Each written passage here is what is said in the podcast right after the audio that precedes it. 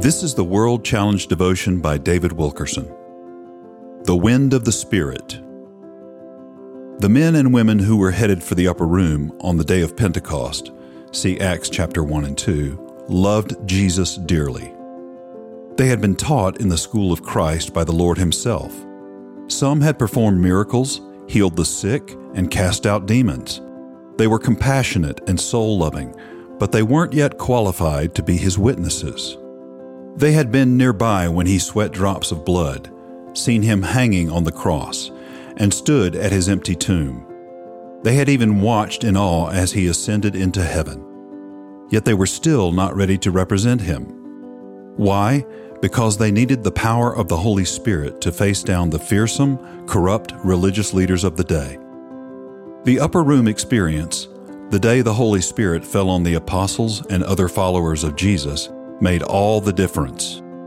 Hear Peter's powerful statement to the chief priests And we are his witnesses to these things, and so also is the Holy Spirit, whom God has given to those who obey him.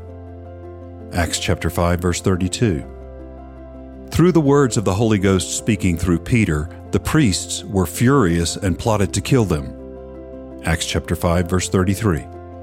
Stephen came next, filled with the Holy Ghost, confronting the Sanhedrin court just before his death. You stiff-necked and uncircumcised in heart and ears, you always resist the Holy Spirit. As your fathers did, so do you.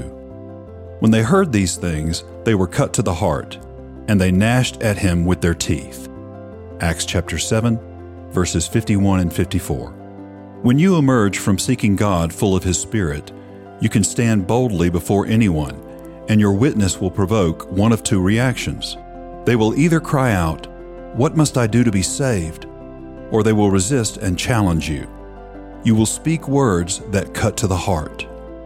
Miracles don't reside within the walls of a church building the mighty wind of the Spirit blew all the people out into the streets, into the marketplace. Had we been in the upper room looking for revival, supernatural wind and tongues of fire, we would have been directed outside to 120 witnesses on the streets, preaching Jesus in the power of the Holy Ghost. That's where the revival is. That's the outpouring.